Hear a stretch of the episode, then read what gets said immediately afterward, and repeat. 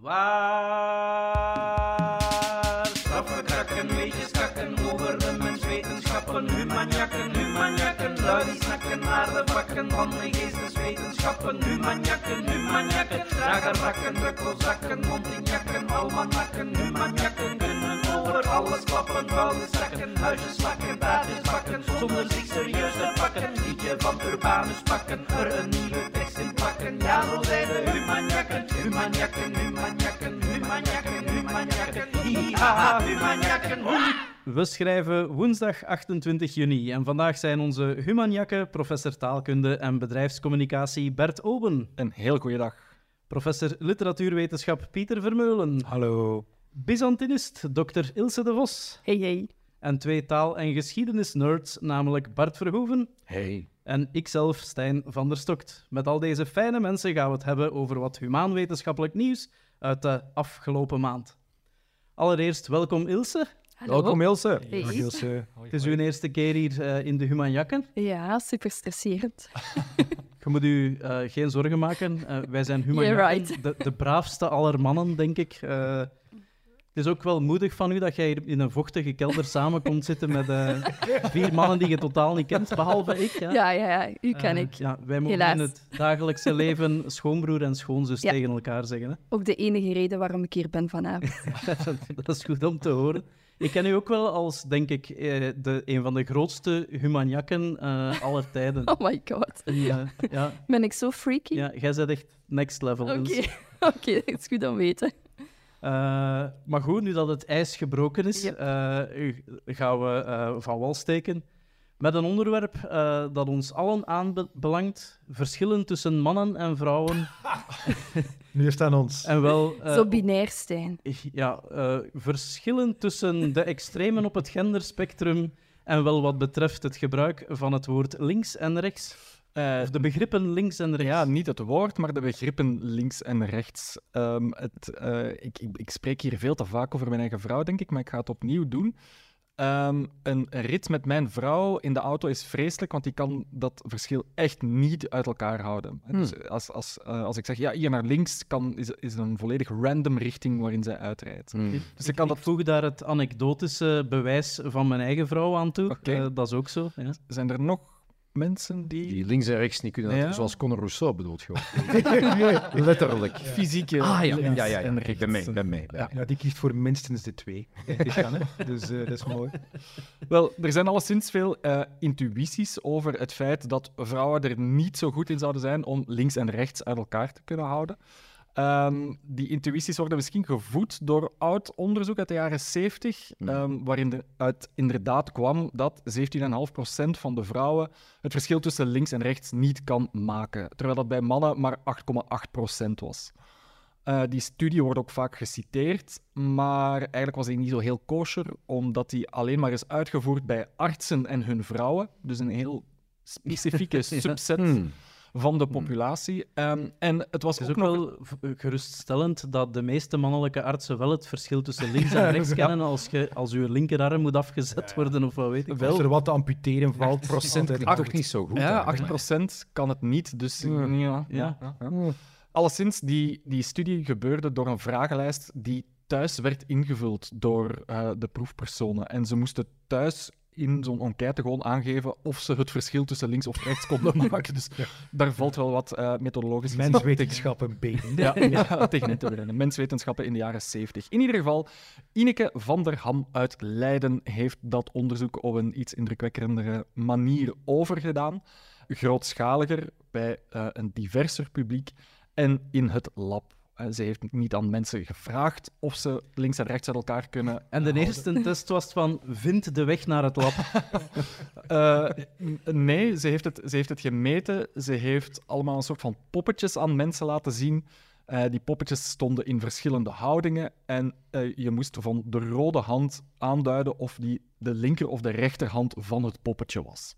Dat was de taak. Oeh, maar dat vind ik al een moeilijke. Vanuit het perspectief van het poppetje. eh, Kijkt je Ja. vanuit het perspectief van het poppetje, inderdaad, of kijkt je vanuit je eigen perspectief? Ja. Soms en soms niet. Hè. En, en het was een van de eh, bevindingen, is een open deur intrappen, is natuurlijk, als je met het perspectief van het poppetje meekijkt, dan doe je het veel beter eh, dan als je er recht tegenover zit. Nu, eh, in totaal heeft eh 15% van de mensen het, het moeilijk om die eh, links en rechts uit elkaar te houden. Dus ze, ze maken veel fouten daartegen. En in totaal, dat wil dan zeggen, zowel mannen Zowel als mannen vrouwen. als vrouwen. Ah, ja, ja. Ja. In totaal geeft ook 43% van de proefpersonen aan dat ze een trucje gebruiken om het uit elkaar te houden. Hm. Eh, en het meest gebruikte trucje was ja, als je je handen recht voor je houdt eh, met de duim onder een rechte hoek, ja, dan je linkerhand toont dan de letter L, en dus dat is links. Dat was het meest gebruikte geheugen-trucje. Eh, en er is ook maar 20% dat van zichzelf zegt dat ze het altijd eh, en direct juist hebben. Dus mensen, heel weinig mensen vinden van zichzelf dat ze het altijd meteen ehm, juist doen. Dat is wel verbijsterend, Ja, zoveel verbaast me. menselijk leed. Daar word ik me totaal niet van bewust. Dus mensen die hun handen voor zich moeten houden om Eh, om te weten wat links en kruispunt te navigeren. is. Juist. Dat is wel jammer.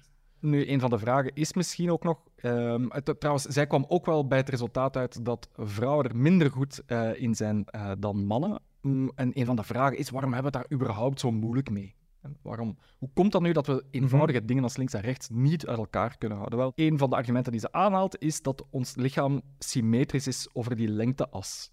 Ja, onze linkerkant, als je die spiegelt, ziet er die hetzelfde uit aan de rechterkant. En daarom is boven beneden niet zo Ja, ingewikkeld. juist. Boven, onder. Ja, ja, Want de meesten van ons toch Binnen niet- buiten. Ja. ja, Daar, ja, rond de Buiten is vrij duidelijk lichamelijk gezien. Ja. Iedereen, iedereen die al een keer seks heeft gehad, die weet dat boven en onder eh, niet Ja. hetzelfde is. Binnen en buiten. En binnen en buiten ook niet hetzelfde is. Eh, links, links en rechts, links en rechts, Ja. dat is Oh, ja. bijna identiek. Hè? Dus dat, is, dat, dat maakt het al moeilijk Ja, ja. om dat heel snel Ja. juist in te schatten. Daarbovenop is zijn links en rechts ook nog eens relatieve aanduidingen. Hè? Het is links ten opzichte van iets. Hè? Dat is geen absolute aanduiding. Terwijl boven is altijd boven. Ja, de hemel is altijd aan de bovenkant, de grond is altijd aan de onderkant. Dat is veel makkelijker dan, eh, dan links en rechts. Veel intuïtiever. Ja. Ja, oké. En links en rechts is relatief ten opzichte van je eigen positie en de positie van hetgene dat je als links Ja. of rechts moet bestempelen. Ja, juist. Juist. Ja. Mhm. Tot slot, ja, ook in de taal zie je dat, eh, dat, het, dat die, het verschil tussen boven en onder, eh, of voor en achter, dat zit veel dieper verankerd in eh, zogeheten conceptuele metaforen. Ehm, als in, we drukken alles wat met tijd te maken heeft op een as voor-achter uit. Eh, Je hebt iets voor de boeg, of je hebt iets achter de rug. Je ziet dat ook in handgebaren die mensen maken. Iets dat nog moet komen, ja, dat, dat ligt Mhm. voor je, dan wijs je naar voren. Of je doet een soort van wegwerpgebaar achter je rug om iets uit het verleden te tonen. Ah, Je moet iets achter je laten. Ehm, dus er Is dat in alle culturen ook zo en in alle talen? Want eh, bijvoorbeeld, ik heb meen me te herinneren dat ik ooit eens gelezen heb dat eh, wij eh, de, de tijd van links naar rechts laten verlopen, maar dat er ook andere culturen zijn waarin, als je het op een tijdslijn voorstelt, hè, Ja. en dat er ook andere culturen zijn waarin ze de tijdslijn van rechts naar links... Ja, eh, Maar dat Of- bewijst misschien net dat het vrij arbitrair is. Dat Ja. het niet Ja. echt ingebakken zit. Ja, Ja, dus, zoals het alfabet ook. Hè. Ga niet bij elk alfabet van links naar rechts. Ja, Ja. het Arabisch gaat van rechts naar links. En zeker links-rechts, daar zie je net heel veel van dat soort culturele verschillen. Terwijl boven en onder, of voor en achter, daar zie je dat veel minder. Ja, ja. Hè, Dus dat is dieper verankerd. Ja. Ehm, en ook in het Nederlands heb je nu eenmaal veel minder uitdrukkingen, talige uitdrukkingen, die iets links, systematisch iets links of iets rechts eh, uitdrukken. En dat zou ermee mee te maken hebben eh, dat dat gewoon minder goed verankerd is in Ja, de manier ons waarop wij de, de wereld zien Ja. door onze lichamelijke ervaring met de wereld. En daarom is het moeilijker om links en rechts uit elkaar te houden. En wat met negatieve of positieve connotaties van links en rechts? Ja, dat is er ook wel. Hè. De- er is, Hmm. ehm, zeker als het over gebarenonderzoek gaat, eh, zie je wel mooie resultaten van hoe eh, rechtshandigen eerder negatieve dingen links uitdrukken. Sinister. En, en links, links. Ja, juist. Sinister. Oeh. Mm. En dexterity, voor de D&D-fans, komt van het woord voor rechts. Handigheid Ja. komt van het woord voor rechts. Ehm, dus het, het klopt inderdaad hè, wel dat er, dat er eh, ergens een valentie vastkleeft, ook aan links of rechts. Maar dat is dan ook afhankelijk van je eigen lichamelijke ervaring. Namelijk voor linkshandigen is dat anders dan voor rechtshandigen. En wat met mensen die niet symmetrisch zijn? Zo zijn er misschien ook wel een Ja, paar. maar Die laten, wij, die laten we even links liggen, deze discussie.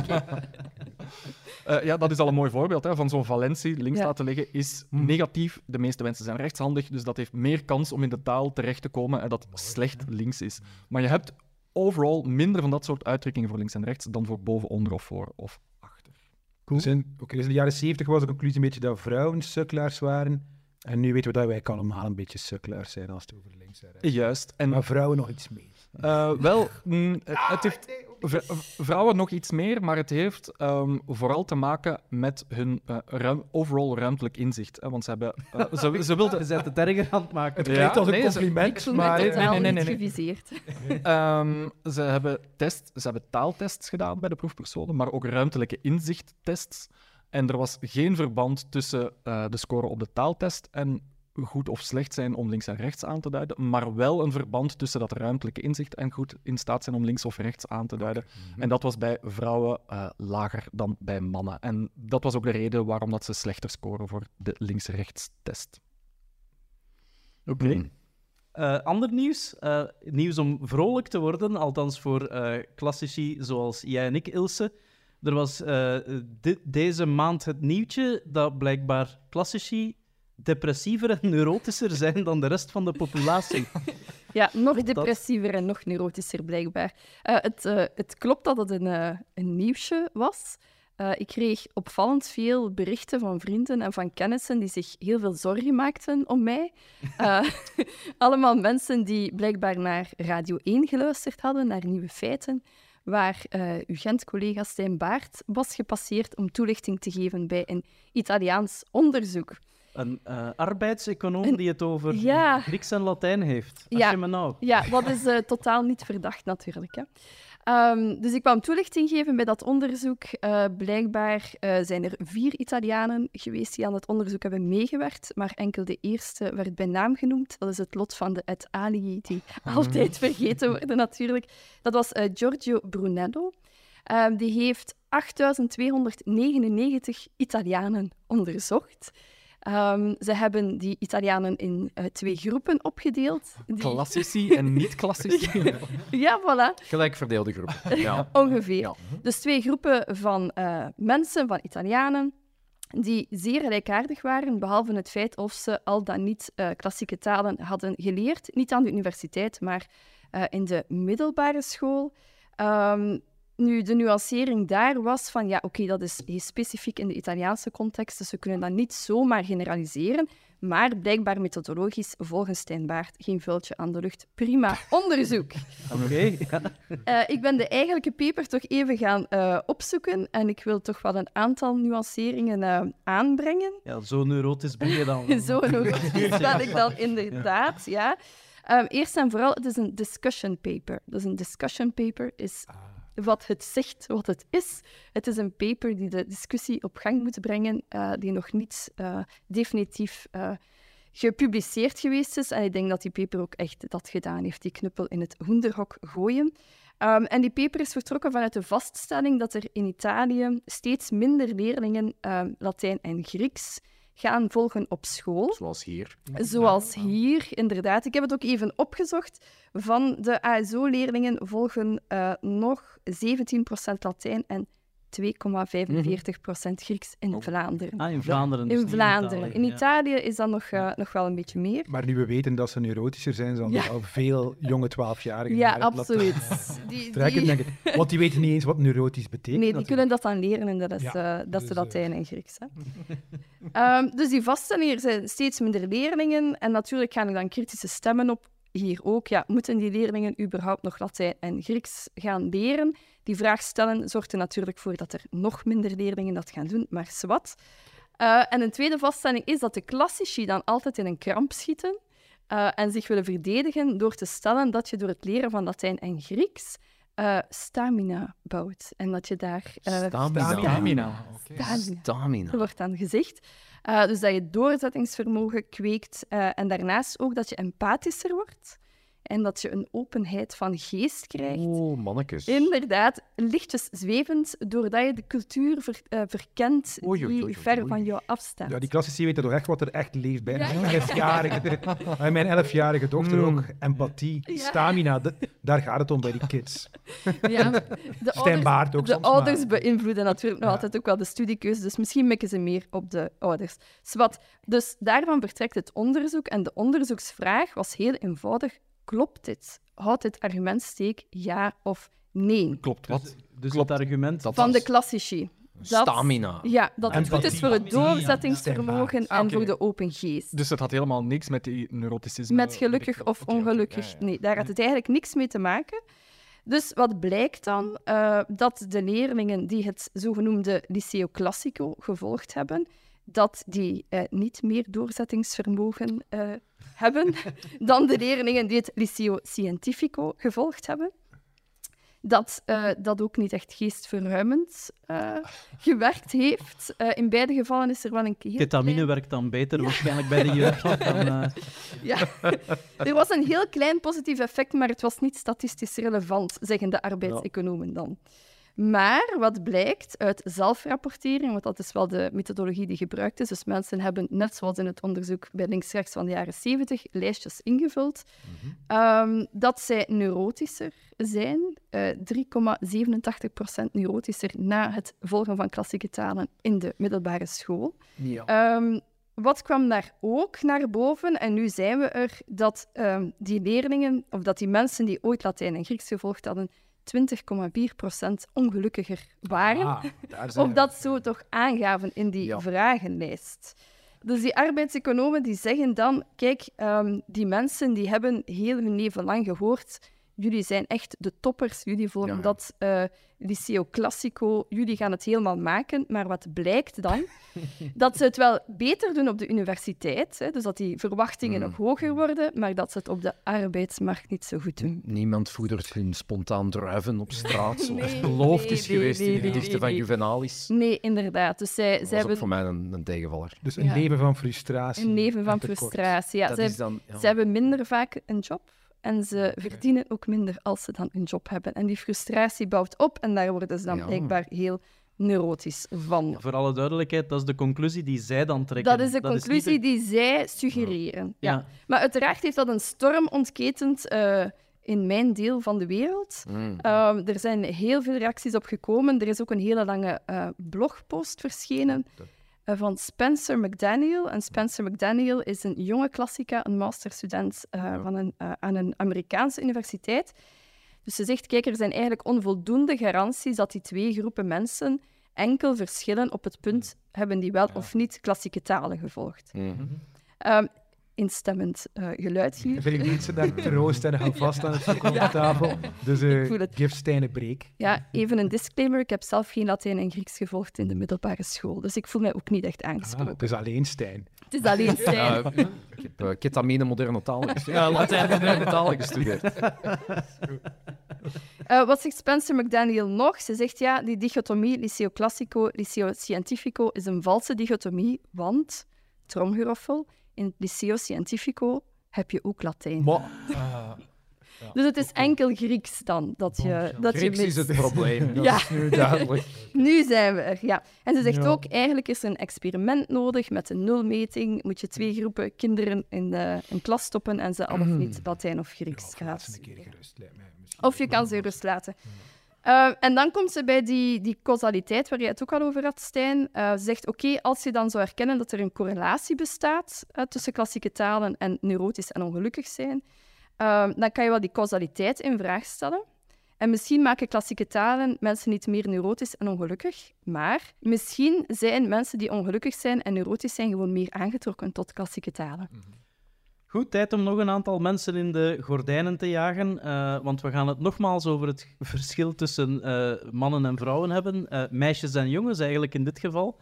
Want jongens zouden sneller en meer praten dan meisjes in hun eerste levensjaar. Klopt dat, Bert? Juist, het gaat over ja, eigenlijk een soort van pretaal. eh, Want op eenjarige leeftijd zijn de meeste jongens en meisjes nog niet zo heel eloquent.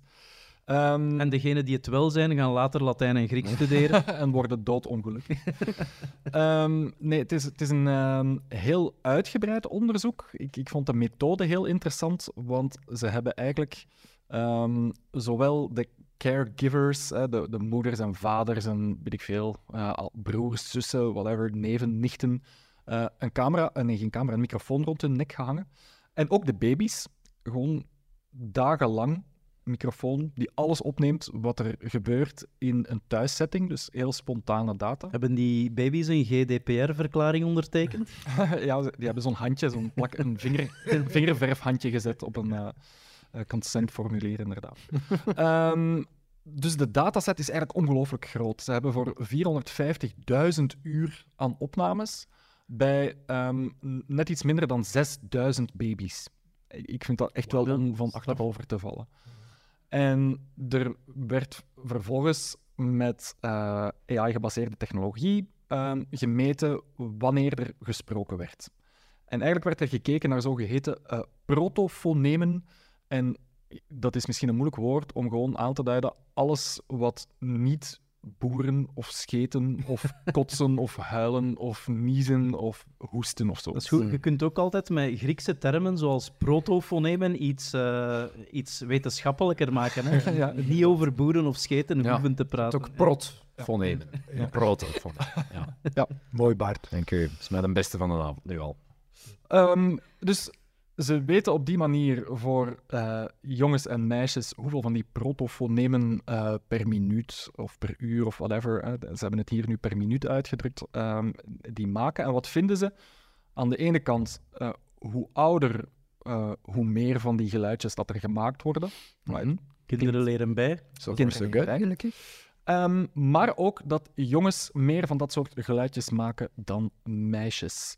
En het kantelpunt zit echt wel rond de één jaar. Ja, dus je ziet dat ja, vanaf, vanaf twee maanden tot één jaar zijn jongens productiever. En ja, vanaf dan...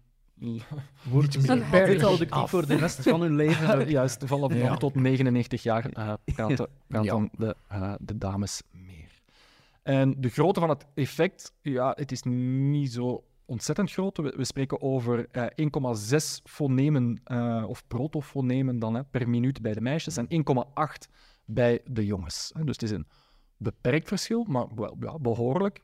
Is dat genoeg verschil om Ja. iets te zeggen? Of, Eh, eh, ja, ja, ja, het is echt het is een significant verschil en de effectgrootte was ook behoorlijk. Mhm. Procentueel gezien van 1,6 naar 1,8 is, is een behoorlijke stap of zo. Als je dat eh, op, op een hele dag uitrekent, zijn dat heel wat klankjes extra. Dat is onuitstaanbaar dan maar. Ehm, en, die, en en die scheten en boel komen daar dan ook bovenop. eh, nee, nee, nee, die zijn weggehaald. Hè. Dus de Ja. Dat was de merite van de software om de boeren Mooi, het scheten mooi, weg te halen en alleen ja, menselijk talig geluid over te houden. Ehm, Dus als het er echt op aankomt, zijn we beter totdat we 12 maanden zijn. Juist, juist. En ja, een van de vragen was dan, ehm, hoe zit het met de talige input die door die caregivers gegeven wordt aan jongens en meisjes? Mhm. Want eh, we wisten eigenlijk al dat er veel meer tegen meisjes gesproken wordt dan tegen jongens.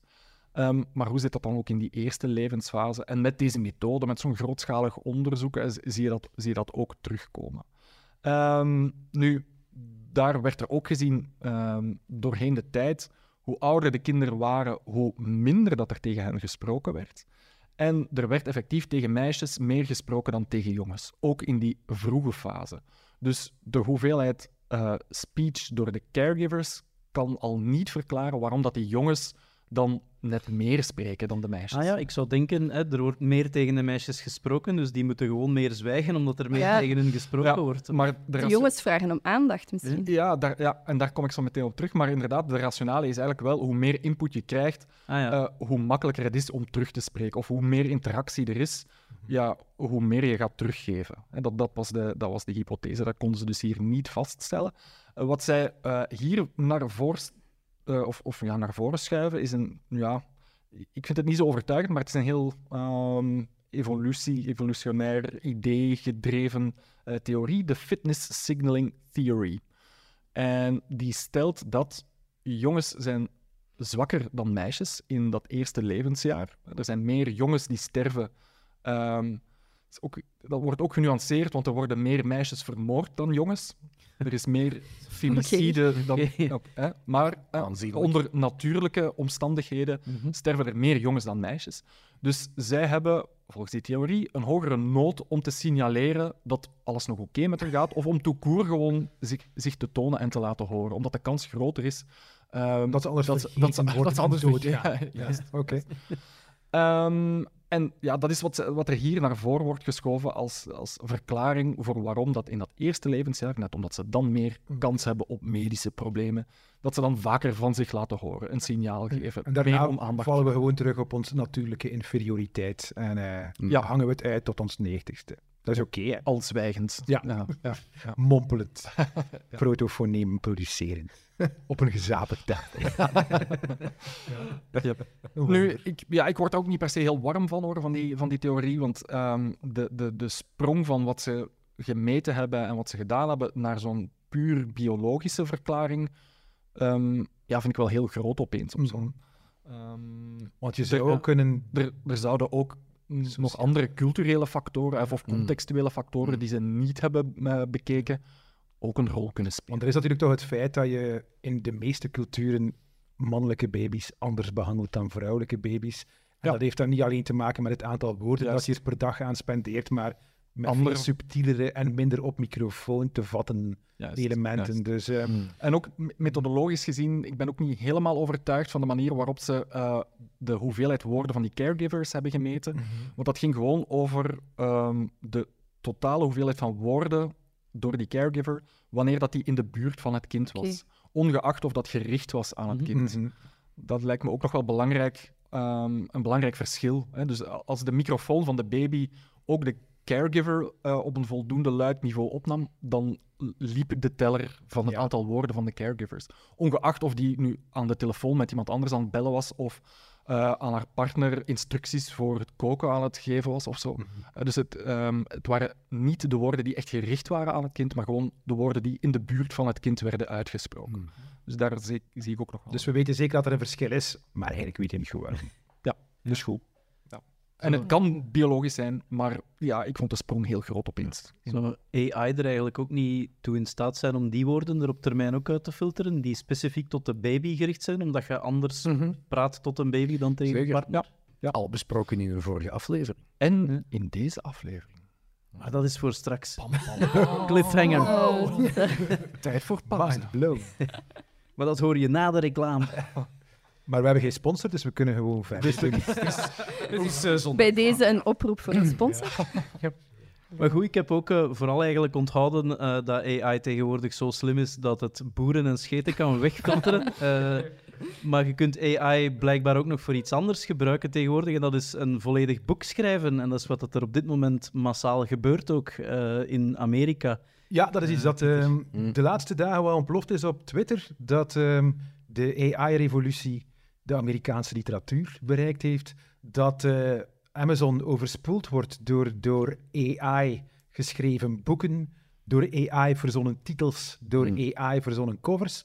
En je zou kunnen denken dat dat niet zo belangrijk is, want niemand is idioot genoeg om die dingen te lezen. Maar Wow. door de manier... wel, dus, ehm, en je ziet dat er wel heel veel paniek is in Amerika bij heel veel auteurs. En dat zou ik graag een beetje willen uitleggen, omdat een groot deel van de Amerikaanse literatuur eigenlijk geproduceerd wordt om meteen op de Amazon Kindle geproduceerd te worden. De Kindle Direct Publishing heet het platform. Daar kun je eigenlijk als aspirerend auteur je teksten aanbieden en je wordt dan eigenlijk betaald per bladzijde die gelezen wordt. Dat is, Ehm, dat is een soort Spotify eigenlijk ja. voor literatuur dan of ja, zo. en dat is een groot, eh, dat is een soort streaming voor literatuur. En Mhm. de betaling gebeurt dus per pagina.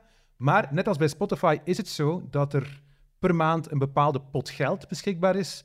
En je krijgt een. En Jeff Bezos gaat met volledig die pot gaan lopen. Nee, je krijgt dus de kruimels. Maar op dit moment, nu dat er dus ook heel veel AI-gegenereerde teksten komen, die dan ook door, door clickfarms aangestuurde bots, zogezegd, gelezen worden, dreigt een heel groot... Robots Ja. schrijven, Niemand die leest robots aan het lezen zijn. niemand schrijft. Ja, maar dus dat betekent dus wel dat voor de legitieme auteurs, Oh. de levende auteurs, een veel, een veel kleiner deel van de maandelijks vastgelegde gesloten envelop ehm, overblijft. En wat ik de laatste dagen op Twitter gemerkt heb, is dat er heel veel auteurs die eigenlijk een volwaardig inkomen genereren door elk jaar twee, drie of vier romance novels, want het gaat vooral om romances, eh, dat zijn eigenlijk het enige genre dat daar echt verkoopt, ehm, die daar echt wel hun levensonderhoud eh Mhm. uithalen, dat die nu geweldig aan het panikeren zijn. Er was één schrijfster die gisteren opmerkte dat in de top 100 in het genre teenage romance,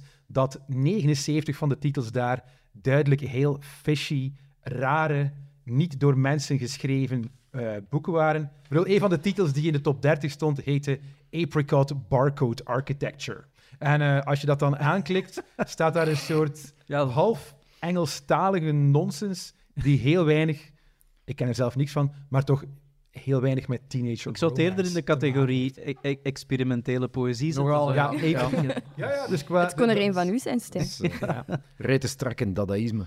En wat het voor mij wel interessant maakt, is dat je hier eigenlijk een soort perfect storm hebt. Hè. Je hebt eigenlijk een Hans literair systeem naar dat platform gezogen.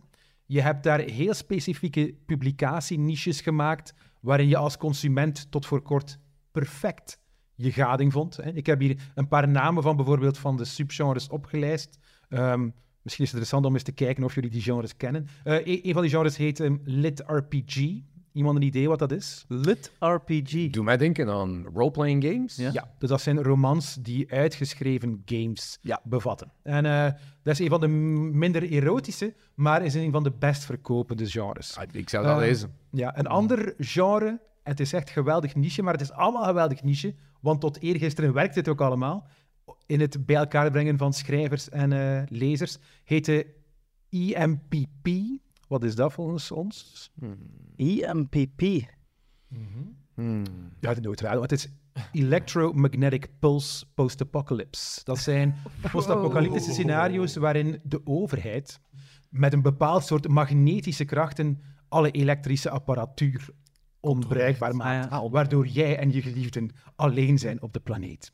De, de soort survivor-literatuur. Mhm, ja. Produceert de AI dan ook teksten in dat genre? Eh, Op dit moment wordt er nog vooral onzin geproduceerd. Ja. Maar zij beseffen ook, binnen een paar maanden of jaar zullen er gewoon volwaardige, leesbare genre-literatuur geschreven worden. Dat genre dat niet meer te onderscheiden zal zijn van wat echte mensen schrijven. wel, vandaag en dan is het- feest helemaal voor. Maar tot daaraan toe, zolang die niet gelezen worden door ehm, ja, Mhm. de, de cleverste leesbots, Ja, ja, ja. kan, je, kan je nog zeggen, oké, fijn, Ja. hier is fijne content die door echte mensen gelezen wordt. We gaan daarvoor betalen. Ja, dat is waar, maar dat is op dit moment niet het geval. Dus de enige reactie van Amazon tot nu toe is dat die auteurs, die dus eh, zonder ziekteverzekering op straat staan, bij wijze van spreken, ehm, zelf verdachte teksten mogen signaleren. Dus, eh, Ah, ik dacht Oh. zelf verdachte teksten mogen schrijven. Insturen, ja. dus eigenlijk alle verantwoordelijkheid wordt bij, bij de slachtoffers gelegd. Dus het is weer een. Ah. mooie kapitalistische parabel van eh, Ja. hoe de markt alles oplost,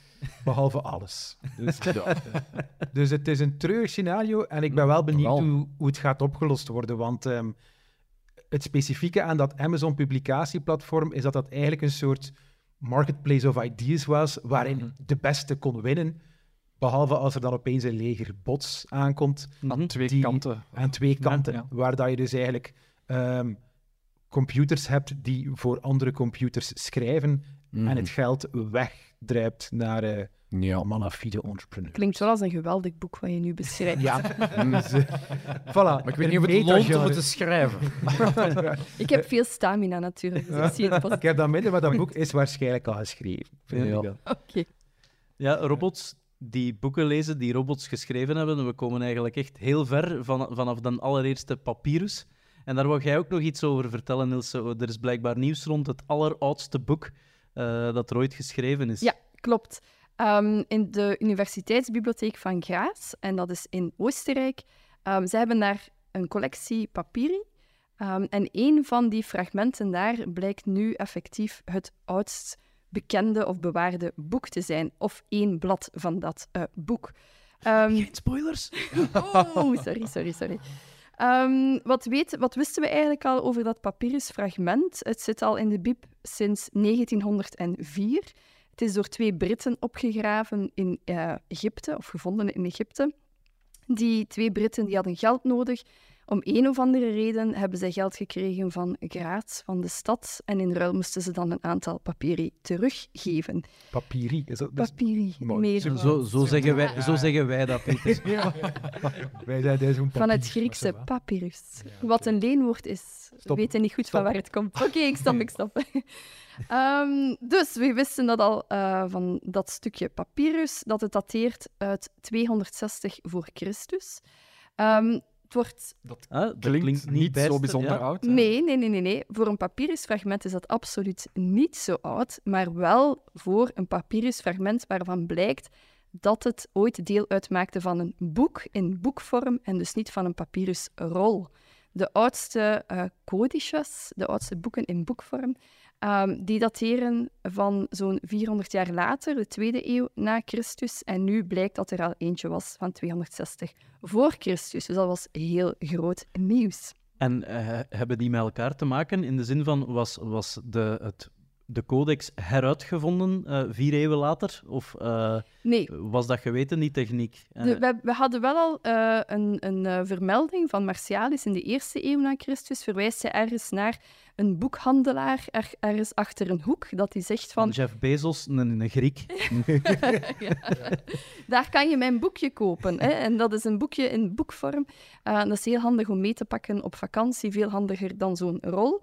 Ehm, waarschijnlijk is eh, de codex niet opnieuw uitgevonden, maar is er wel een ononderbroken traditie. En moeten we nu op zoek gaan naar meer bewijsmateriaal ehm, Dus- daarvan. Ik begrijp het goed dat het concept boek voor 200 voor Christus niet bestond. Ja, dat weten we natuurlijk niet. Hè.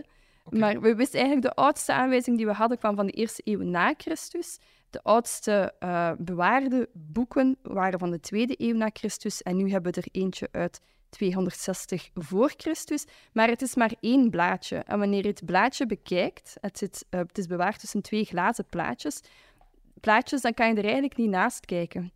Want je ziet dat dat papyrusblaadje dat het gevouwen is, er is echt een, een rechte lijn in het midden. Je ziet ook dat er gaatjes zijn langs elke kant van die, van die vouw. Sporen van een naald die daar doorgegaan is om met draad dan verschillende van die gebouwen, gevouwen blaadjes bij elkaar Het was te een dure houden. hardback, eigenlijk. Ja, ja, ja, ja, ja, ja, dat is een duur stuk. Ehm, en je ziet ook aan de achterkant van het, eh, van het fragment nog zo'n stukje van de draad zitten. Ehm, en wat staat er nu op die tekst? Dat is, op, op dat papyrusfragment, dat is helemaal niet zo spectaculair. Het is een, eh, een rekening, of het is, heeft iets met belastingen te maken voor olijfolie en bier.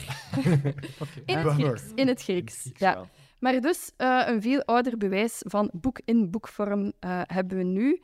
En wat is de impact daarvan? Behalve dat we dat weten, dat er eigenlijk een oproep is onder ehm, ja, eh, archivarissen of mensen die in, in zo'n bibliotheken werken, conservatoren, de depressieve klassici, om die duizenden fragmenten die er zijn wereldwijd, ook hier aan de KU Leuven, om die niet alleen te bekijken als een drager van een tekst of van illustraties, maar ook als een object.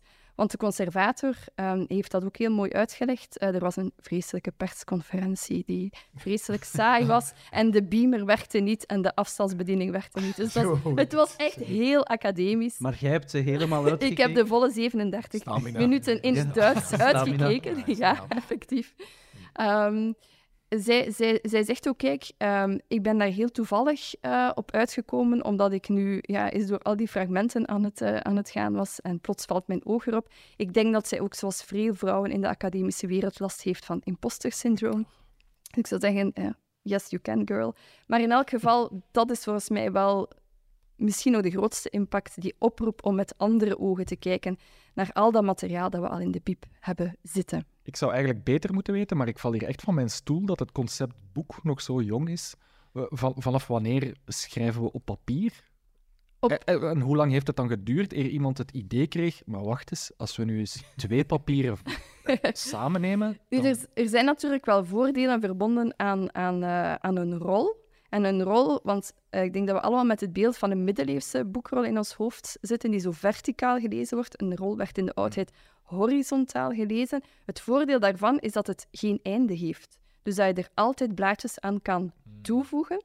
Ehm, maar we zien dus eigenlijk in de eerste eeuw na Christus die eerste eh, verwijzing naar boek in boekvorm. Ehm, de veronderstelling is dat het eigenlijk komt van houten plaatjes die dan met was ingestreken waren en dan zo twee eh, tegen elkaar. Ja. Dat men dacht, en dat is wel een handig iets. Eh, het is ook gelinkt aan de opkomst van het christendom. Het vermoeden is dat de christenen, de jonge christenen, zich wilden afzetten tegen de heersende Romeinen die op rollen werkten. Eh, ze wilden zich ook afzetten tegen de Joden die ook op, op rollen werkten. Ehm, en een boek is ook wel handiger, omdat het, je kan meer tekst kwijt op kleiner oppervlakte. En zoals Martialis ook zei, dus je kan eigenlijk op, hebt een klein object dat je makkelijk kan meenemen. Eh, je kan het ook indexeren, niet onhandig. Dus je kan paginanummers toevoegen, dus er zijn wel wat voordelen aan verbonden. Maar een, een rol heeft dan weer het, voorbeeld, of het voordeel dat je dus plaatjes kan blijven Het is toch geen toeval dat de codex het historisch Het gehaald, gehaald heeft, denk ik bij Ja, mezelf ja en, de, en natuurlijk... Maar ik onthoud dat het ook antisemitisch is, dus... een beetje. maar je verwees daarnet naar, naar de Kindle. In principe zou je kunnen scrollen, Nee, maar dat maar je klikt om, een, om een blaadje om te draaien. Ja. Dus ook daar is eigenlijk de codex. Ja, dat valt mij ook altijd altijd. op. En zelfs als je op een kinder leest, hoe codexachtig Ja. het nog altijd Mm, is. ja. Ja. ja. Inderdaad. Eh, goed, nu dat we het toch over conservatie hebben, eh, waarom niet ineens een heel eiland conserveren, eh, namelijk Tuvalu? Wat zijn ze daar van plan, Bart? Dat zijn zotte plannen. Het- we gaan terug naar het digitale. We gaan eigenlijk een hele staat, een soevereine staat, een van de kleinste ter wereld, met een eh 26-tal vierkante kilometer, gaan we eigenlijk eh, gaan we uploaden. Gaan we in de wolk steken. Dat heeft alles te maken met de, ja, de oceanen die dat onherroepelijk naar omhoog gaan. Eh, de inspiratie voor dit stuk komt uit The Guardian, die dat een hele deprimerende en toch ook mooie reeks hebben over Oceans Rising. Die kijken naar de impact van de zeespiegelstijging, die eigenlijk, waarvan dat men nu weet, het, het ergste moet echt nog komen. Eh, want dat heeft een vertraagd effect. Dus in de ergste scenario zit je tegen 2300 met een zeespiegelrijzing van 22 meter, bijvoorbeeld. Dus daar gaat New York, daar gaat België, daar gaat Londen, daar gaat zoveel. Maar de eerste die gaat gaan is Tuvalu, of toch een van de eerste. Dus eh, dat land zal onder de meeste modellen tegen de volgende eeuwwisseling 95% onder de zeespiegel liggen. Nu, het is niet het enige land dat bedreigd wordt. Singapore heeft al een precedent gezet door een digitale kopie van zichzelf te maken. Een soort kloon heeft zichzelf ehm, een digitale tweeling eh, gecreëerd om eigenlijk zo, vooral via modellen, aan noodscenario's te kunnen werken in geval van overstroming. Dus er bestaat een digitaal Singapore. Hoe, hoe moeten we dat digitaal Singapore dan bekijken? Is dat echt ergens een, een in Second Life Singapore dat ze hebben nagebouwd? Of gaat het eerder om de archieven eh, van de Ja. stad die ze gedigitaliseerd hebben? Of Nee, dat is anders? sowieso al digitaal. Singapore absoluut. Maar dat er eigenlijk een, een digitaal Singapore eh, geografisch bestaat. Dus dat men eigenlijk eh, het land heeft eh, gereproduceerd op digitale vorm om echt goed te kunnen inschatten wat gaat er hier met ons gebeuren. Hoe moeten wij mensen evacueren? Dus een soort SimCity, maar Ah, dan ja. echt heel, heel, heel geavanceerd van Singapore. Maar Tuvalu gaat nog verder. Je, hebt het daar over Second Life. Ja, daar gaat het naartoe. Tuvalu heeft natuurlijk, het ligt heel afgelegen. Het ligt zo even ver bijna van eh, Australië, Nieuw-Zeeland als van Papua Nieuw-Guinea. ligt ergens onmetelijk ver. Ehm, maar dat heeft een hele sterke identiteit. Heeft natuurlijk een eigen ja, cultureel erfgoed dat heel ver teruggaat. En dat wil men behouden door niet alleen het land, de eilanden digitaal te reproduceren. Dat doet men dan via, ehm, ja, dat zijn camera's die rondrijden, Google Maps. Eh, dat doet men ook via satellietbeelden. Maar, en daarin gaat men heel ver, dus het reproduceren van bijna tot op de zandkorrel.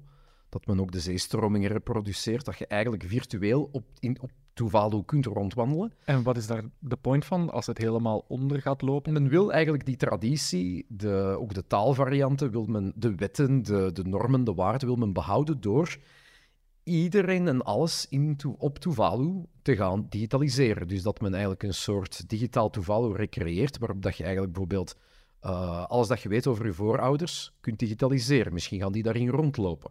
Ook de huidige bevolking wordt gedigitaliseerd. Dat je eigenlijk een soort sociaal medium krijgt, dat jij ook virtueel in dat land kunt blijven bestaan, digitaal, eh, virtueel, maar dan bijvoorbeeld over zoveel jaar niet meer daar woont, want het land gaat verdwijnen. Het verdwijnt sowieso. Is dat niet vooral een project voor de huidige Tuvaluanen? Want als je zo ook, ja. binnen vier generaties in Nieuw-Zeeland woont, gaat het u dan nog kunnen schelen? Exact. Er dat met is, dat is een hele, hele goede bedenking. Dat wordt daar natuurlijk ook niet echt in, in geadresseerd. Maar ja, dat, dat, is, dat is iets onvermijdelijk. Hè? Dat wat, eh, Een soort rouwproces eigenlijk Ja, al waar je mee bezig wel, ja. Misschien wel. Afscheid nemen. Ik vind het wel echt Ja. een heel deprimerend project ook. Zo dat dat, is heel, heel melodramatisch. Heel- je zou kunnen zeggen, als het dan lukt, dan kunnen we de rest rustig laten onderlopen, want we kunnen het gewoon allemaal digitaliseren. Het gaat onderlopen. Het Ja, gaat het onderlopen. gaat eigenlijk dat, dat, onderlopen, dat dat valt niet meer tegen te houden. Zelfs al is er nu, al gaan wij nu naar pre-industriële eh, em- eh, emissies, het land is weg. Dus ik snap het. Ja, het is gewoon zo. Veel, Oké. veel klassici op het eiland waarschijnlijk. Ik hoop het. Die trekken daar naartoe. Ja. Ja, ja, naar het, ja, die nu hoort. het nieuwe Atlantis, hè? Ja. mooi, mooi. Je wil er een deel van uitmaken, hè? Ja, ja. Mooi. Ja, Oké, Bart, bedankt. Het is misschien wel goed als, binnen, binnen vier generaties dan als tool voor mensen die effectief benieuwd zijn naar hun heritage, naar hun roots. Eh, om dan eens te gaan kijken, ja, hoe, hoe leefden mijn overgrootouders eh, daar? Ik denk dat dit eigenlijk ook, dat hier heel veel symboliek in zit. En dat men door deze, want ja, ik ben er nu over bezig, het heeft de aandacht getrokken. Voilà. Dat geeft natuurlijk, de, dat ligt de focus op Tuvalu, dat maakt dat heel cool opeens, waardoor dat we wel iets actiever gaan bezig. Ik neem aan, als de wereld genoeg spreekt over Tuvalu, dat Nieuw-Zeeland misschien wat meer dan 150 mensen per jaar gaat binnenlaten. Ik neem aan dat er iets meer geld gaat komen daarvoor, om dat land toch zo lang mogelijk levensvatbaar te Dat houden. Ryanair er misschien vanaf volgende zomer op vliegt. Maar om toch fatsoenlijk collectief afscheid te nemen van dat land. Ja. Ik, weet, ik denk dat dat er ook wel... Dit is een hele goede PR-stunt. Ja, inderdaad. zo de- Zo'n digitale twin maakt het verlies van de echte stukje Kunnen we allemaal zo dat wel iets harder. Zo. Live zien verdrinken en dan vinden we dat net iets erger. Het wordt duister hier in Ja, de kelder. eh, Black Mirror. Ja. Ja, ja. Goed, misschien moeten we toch even naar een vrolijker aspect van eh, de wassende zee, eh, namelijk leuke dolfijnen. Yay, Eh, diertjes. en, en er is nieuws over dolfijnentaal. Bert, Oké, ja, ik, ik voel zo wat schroom om hier nu over te beginnen vertellen. Maar inderdaad, ehm, ik las een artikel ehm, over hoe dolfijnen aan baby talk doen. Hoe ze eh motherese toepassen. En ik denk dat we het inderdaad daar al over gehad hebben. Mhm. Motherese zijn de, de taal die moeders tegen kinderen praten. Eh, allicht eerder met een hoger... Eerder... Ja, poes. ja, want toonhoogte is belangrijk in babytalk. Je gaat... eh, mensen doen dat dus. Hè. Ze gaan ehm, ehm, een hogere toonhoogte aannemen als ze zich richten tot baby's. Ze gaan ook meer... vari- Eh, of katten, inderdaad. Mm. Ehm, in ieder geval. als ze dat doen, gaan ze ook meer variatie leggen in intonatie. Dus hogere pieken en diepere dalen in de intonatie. En ze gaan kortere intonatie-eenheden produceren. Ehm, dus kortere, ja, kortere zinnetjes, kortere stukjes. Hm. En de vraag voor deze onderzoekers is, dat is al hetzelfde principe is vastgesteld bij andere dieren, kunnen we dat ook bij dolfijnen vaststellen. En ze zijn gaan kijken naar de eh, signature whistle van een dolfijn. Dat is een soort van identificatiemiddel waarmee dolfijnen te kennen geven: eh, dit ben ik en ik ben hier. Hun naam eigenlijk, hun dolfijnentaal. Naam, locatie, Ja. iets. En Links, rechts. ze, dat ze hebben Protofonemen. ja, protofonemen, ja. Ehm, nu ze, het is een studie die blijkbaar, of de dataverzameling heeft heel lang gelopen. Dat vind ik er een van de nadelen aan eigenlijk. Ehm, want er zijn over 34 jaar heen data verzameld van dolfijnen die een medische check-up kregen. En Waarom ze- is, waarom is dat een nadeel, die, die lengte? ja, omdat die tijdsfactor volgens mij ook al een reden kan zijn waarom dat eh, dolfijn 1 een ander geluid Hmm. maakt dan dolfijn 2. Dat dolfijnen zich 34 jaar identificeren is alleen niet cool niet meer voor de huidige dolfijnen. Ja, of dat, dat, ja, dat een veranderende wereld, weet ik veel, meer scheepvaart, whatever, an- Hmm. ander achtergrondgeluid, weet ik veel. Also, eigenlijk zou je beter heel veel dolfijnen onderzoeken in hetzelfde jaar dan dezelfde dolfijnen Ja, over over 30 jaar. 34 jaar vind ik echt wel want, ja, een hele lange periode. Dat is een Mhm. diachrone studie. Ze hebben ehm, dus ehm, geprofiteerd van het feit dat die een medische check-up kregen. Dan hebben ze een hydrofoon, wat dus een microfoon voor onder water is, eh, op die beesten Weer dat Grieks, hè. Dat is ongelooflijk hoeveel dat je daarmee zijt. Ehm, ze hebben dat op die beesten geplakt en in die korte gevangenschap, hè, dat ze in die medische check-up zaten, is er dan gemeten welke geluiden ze maken. Meer bepaald zijn ze gaan kijken naar die eh, signature whistles. En de dolfijnen werden in twee groepen onderverdeeld, namelijk de, eh, de vrouwtjes met een kalf en de vrouwtjes zonder kalf. En dan werd er gekeken, als dat kalf in de buurt was, eh, zie je dan een, een andere geluiden verschijnen. En eh, ja, ja, zo blijkt. Dus die dolfijnen gaan hun signature whistle hoger maken, gaan ook meer variatie brengen in de toonhoogtesprongen, maar ze gaan hem niet korter maken. Dus die twee, twee van de drie features konden ze wel vaststellen. En dus ze komen tot de conclusie, hè, naast mensen, maar ook een reeks van andere dieren ondertussen, ehm, zien we die baby talk bij dolfijnen. Cool. En dus je kan eigenlijk zeggen dus dat dolfijn motheries verschilt van dolfijns, zoals mensen motheries verschijnt van mensen. Ja. Ja. Behalve dus die... De Behalve, behalve de lengte, inderdaad. Oké, dat is toch wel eens verrassend, hè?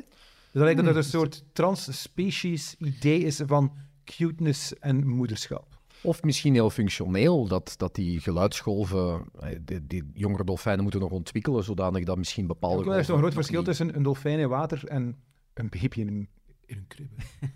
Nee, nee. Ik vind dat toch wel verrassend dat dat zo over species... Ik vind Ja, het ze niet zo gaat. verrassend. Omdat je, allee, je hebt bijvoorbeeld ook eh, verschillende soorten die tot verschillende kenmerken evolueren. Het beste voorbeeld is vissen en walvissen. Mhm. Het zijn zoogdieren die ook Mm. vinnen hebben gekregen. Ja. En ik kan me voorstellen dat eh, sociale dieren zoals dolfijnen Ja, inderdaad. op een gelijkaardige manier in hun communicatie dan geëvolueerd zijn als sociale dieren als mensen die ook in gelijkaardige groepen Ja. leven. Exact, dat is ook de argumentatie die, Nee. ze, eh, die ze daarin geven. Hm. Ehm, ik vind dat er, ja, een, mooie studie, maar methodologisch, ja, Hm. zie ik ook wel weer wat problemen. Eh, Ten eerste dat het over die 34 Ja. jaar gaat, daar kan volgens mij wel wat vervuiling Met meer dolfijnen, doe het op een week. Eh, Bijvoorbeeld. Dat is opnieuw, heb de week en doe dan een keer deftig. Dus, maar de conclusies zijn wel cool, dus ik zou het Ja. eigenlijk ook gewoon niet doen. Ehm, ja, ja, maar toch, Ik bedoel, ik, het blijft wetenschap. Het wringt. het wringt. Ik vind het uh, Conti fishy. Ja. Ehm, En wat, gaat- en wat Oeh. met de papa's? Oh, Ehm, ja, de papa's zijn niet onderzocht. Eh, het, gaat ook, het gaat ook maar om een beperkt aantal eh, dolfijnen. Het gaat over 19 dolfijnen in totaal. Dus niet Mhm. echt een hele grote om twee jaar heen. Zo. Eh, en de, de, de groep van de, ehm, de, de niet-moeders met kalfje, dat zijn nog ook verschillende dingen. Dat zijn dolfijnen die toekoer geen kalf hebben. Of dat zijn dolfijnen die wel een kalf hebben, maar dat kalf eh, is niet in de buurt. Ehm, dus dat, dat zijn ook nog eens verschillende dingen. Het klinkt een beetje als een discussion paper waar dat Juist. juist dan kunnen zeggen, oh, ja, ehm, die zijn in hun jeugd misschien wat te veel verwend geweest, of zo. Mm. Juist. Bye. juist. Eh, dus ik zou eh, hier een, een zogeheten within subjects design willen zien, dat je één dolfijn volgt die en geluiden maakt tegen een niet-kalf en tegen een kalf, zoals dat bij mensen onderzocht wordt. Eh, maar ik snap dat het moeilijk is. Waarop om- wacht je nog, Bert?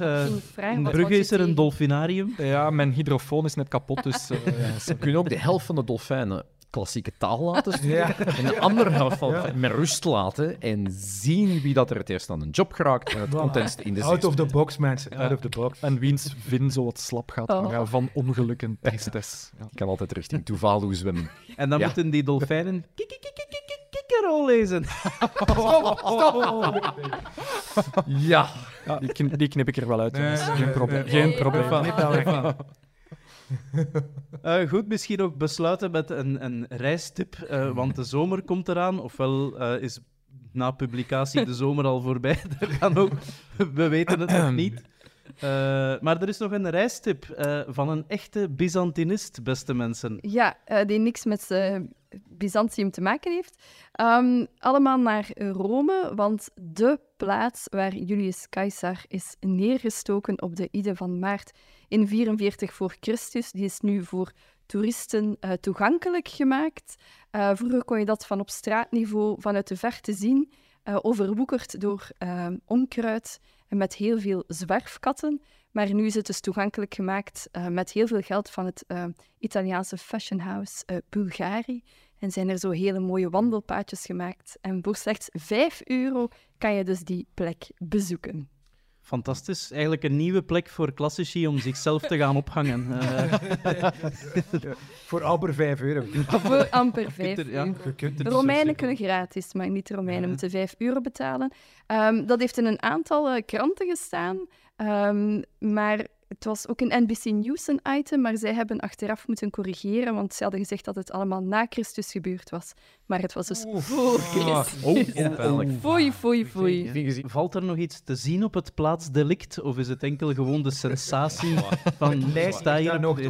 Ik denk dat het, ik denk dat het, het, het gevoel is. Ja, Ja. ja. In de ziel ga je dat voelen, Stijn, wanneer je daar Ah, staat. maar dan ga ik liever naar toevallig om echt een land te zien zinken. Het gevoel dat ik iets meemaak. Maar je kan dan op die plek in Rome staan met de VR-bril op en je in En Tuvalu een wanen. digitaal Tuvalu zijn. Een en-en verhaal. Voilà, twee reistips. En daarmee besluiten wij. Eh, maar we moeten nog één ding doen. Eh, het aptoniem Yes. van de maand Yes. verkiezen. En er zijn weer een aantal inzendingen deze maand. Eh, de allereerste is van Daan Baldewijns. Die heeft een eh, poolkampioen eh, ontdekt. Eh, pool, dat is een eh, het soort van snoeker voor eh, mensen zonder talent voor snoeker. Eh, Ja. Ouch. en die, die man die heet Gareth, eh, maar zijn familienaam verwijst naar wat dat je doet als, je, eh, als er een bal in is. Strike. Nee, specifiek de term om, om er een bal in te... Ja, ik kan niet De zeggen... potten. In te potten, ja. Dus hij heet Gareth Potter. Potts. Pot. Oké. Dus een- ik vond dat een mooie. Ja, Poolkampioen. Ja. Gareth Potts. Kampioen geweest in 2005, 2007, 2008. Hm. Dat weet ik ook enkel en alleen omdat ik Wikipedia eens geraadpleegd heb. Ja. Bon. Ja. Nog een inzending van eh, Jeff Redant. Hm. Eh, die had een scheidsrechter gezien die aan de basis lag van het gebruik van de gele en de rode kaart in het voetbal. Eh, ik dacht dat dat echt al lang meeging, maar dat is blijkbaar pas op het, eh, in de kwartfinale, allee, na de kwartfinale van in 1966 dat dat geïntroduceerd is.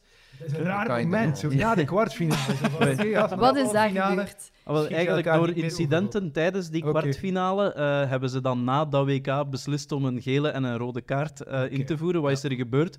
Er was heel wat miscommunicatie. Je moest al van het veld als je al een waarschuwing had gekregen. Maar een van de spelers had niet gemerkt of gezien dat hij een waarschuwing had gekregen en weigerde van het veld te gaan na de tweede waarschuwing. Eh, Toen hadden ze ook nog een taalkundige of zo, om te oordelen of dat technisch gezien wel een waarschuwing was. Of valt het semantisch binnen het veld van de waarschuwing? Welke taalhandeling hebben we hier?